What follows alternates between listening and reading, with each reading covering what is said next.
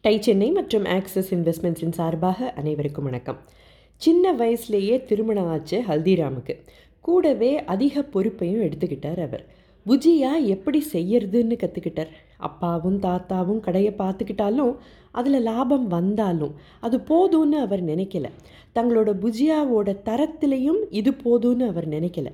தொழில் நடத்துகிறவங்களுக்கான மிக முக்கியமான பாடம் கொஸ்டினிங் த ஸ்டேட்டஸ்கோ வாடிக்கையாளர்களுக்கு எப்படி சுவையை கூட்டி கொடுக்க முடியும்? எப்படி அவங்கள தங்கக்கிட்ட மேலே மேலே வர வைக்கிறது? இந்த மாதிரி விஷயங்களில் அந்த காலகட்டத்திலேயே முக்கியத்துவம் செலுத்தி தான் தங்கள் தொழிலை வளர்த்தர்.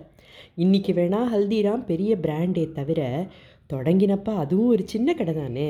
அப்போ போடப்பட்ட விதை தானே? ஹல்திராமுக்கு ஒரு ஐடியா வந்ததுன்னு வச்சுப்போமே அதை செயல்முறைப்படுத்த அத்தனை முயற்சிகளையும் விடாமல் செய்வாராம். இவரோட அத்தை ஒரு ரெசிபி சொன்னாங்க இல்லையா? அதில் பெரும்பாலும் கடலை மாவை பயன்படுத்தி தான் புஜியா செய்வாங்களாம்.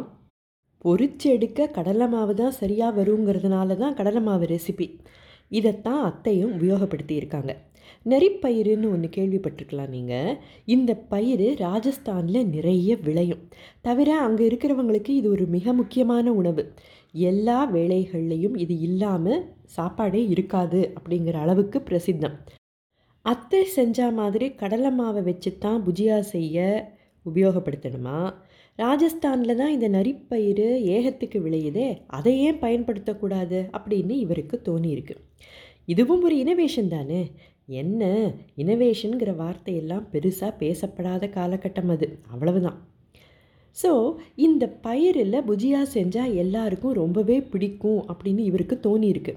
உடனே செயல்பாட்டிலையும் இறங்கியிருக்கார். நிறைய பேர்கிட்டேருந்து ஏகப்பட்ட எதிர்ப்புகள். ஆனால் இவர் விடலை. விடாப்பிடியாக கொஞ்சமாக இந்த புதுவிதமான புஜியாவை செஞ்சு அதே கடையில் தனியாக விற்க தொடங்கியிருக்கார். ஒரே வாரத்தில் இதோட டிமாண்ட் எக்கச்சக்கமாக அதிகமாகியிருக்கு. இதையெல்லாம் அப்பா பிகாராமும் பார்த்துக்கிட்டே தான் இருந்தார். வாடிக்கையாளர்களுக்கு என்ன வேணும்னு கண்டுபிடிச்சு செயல்படுத்தக்கூடிய திறன் தன் மகன்கிட்ட இருக்குன்னு நல்லாவே புரிஞ்சுக்கிட்டார். இவர் தான் ஏற்கனவே நிரூபித்து வேற காட்டியிருக்காரே. அடுத்து ஹல்திராம் புதுசாக செய்ய முற்பட்டதை விகாராம் தடுக்கவே இல்லை. என்ன செஞ்சார்? தடிமனான புஜியாவுக்கு பதிலாக தின்னாக இருந்தால் நல்லா இருக்குமேன்னு அவருக்கு தோணுச்சு. அதுக்கு மாவு கொஞ்சம் டைல்யூட் ஆன மாதிரி இருக்கணும் இல்லையா? மாவு அப்படி இருந்தால் அதுக்கு சரியான அளவுக்கு ஒரு ஓட்டை இருக்கிற தகடு வேணும். அப்படி செஞ்சு கொடுக்குற ஒருத்தரை ஒரு வழியாக தேடி கண்டுபிடிச்சார். ஒரு பக்கம் தொடர்ந்து தொழில் ஏற்கனவே புஜியா செஞ்ச முறையில் நல்லாவே போய்கிட்டு இருந்தாலும் இன்னொரு பக்கம் தன்னோட புஜியா எக்ஸ்பெரிமெண்ட்ஸை தொடர்ந்து செஞ்சுக்கிட்டே வந்தார் ஹல்திராம். சரியான அளவில் சரியான மசாலாக்களை போட்டு தான் மாவு தயார் பண்ணணுன்னா எந்த மாதிரியான மசாலாக்களை போடலாம்னு நிறைய முயற்சிகள் செஞ்சுக்கிட்டே இருந்தார்.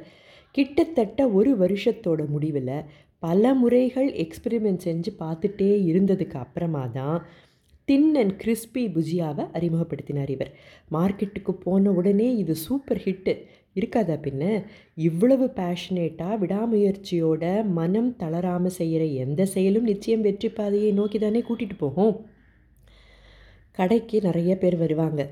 ஹல்திராம் புஜியா தான் வேணும் அப்படின்னு கேட்டு வாங்க தொடங்கினாங்க. அதுவும் சமூக பாகுபாடெல்லாம் இல்லாமல் அத்தனை பேரும் ஹல்திராமோட புஜியாவை வாங்கி தொடங்கி இருந்திருக்காங்க. ஏதோ கொஞ்சம் கொஞ்சமாலாம் இல்லை. நிறையவே வியாபாரம் நடக்க தொடங்கியிருக்கு. அந்த காலகட்டத்தில் ஒரு கிலோ புஜியாவே அஞ்சு பைசாவுக்கு விற்றுருக்கார் அப்போ அதுவும் அதிக பணம் தானே? சரி இதுக்கப்புறமா என்னாச்சு?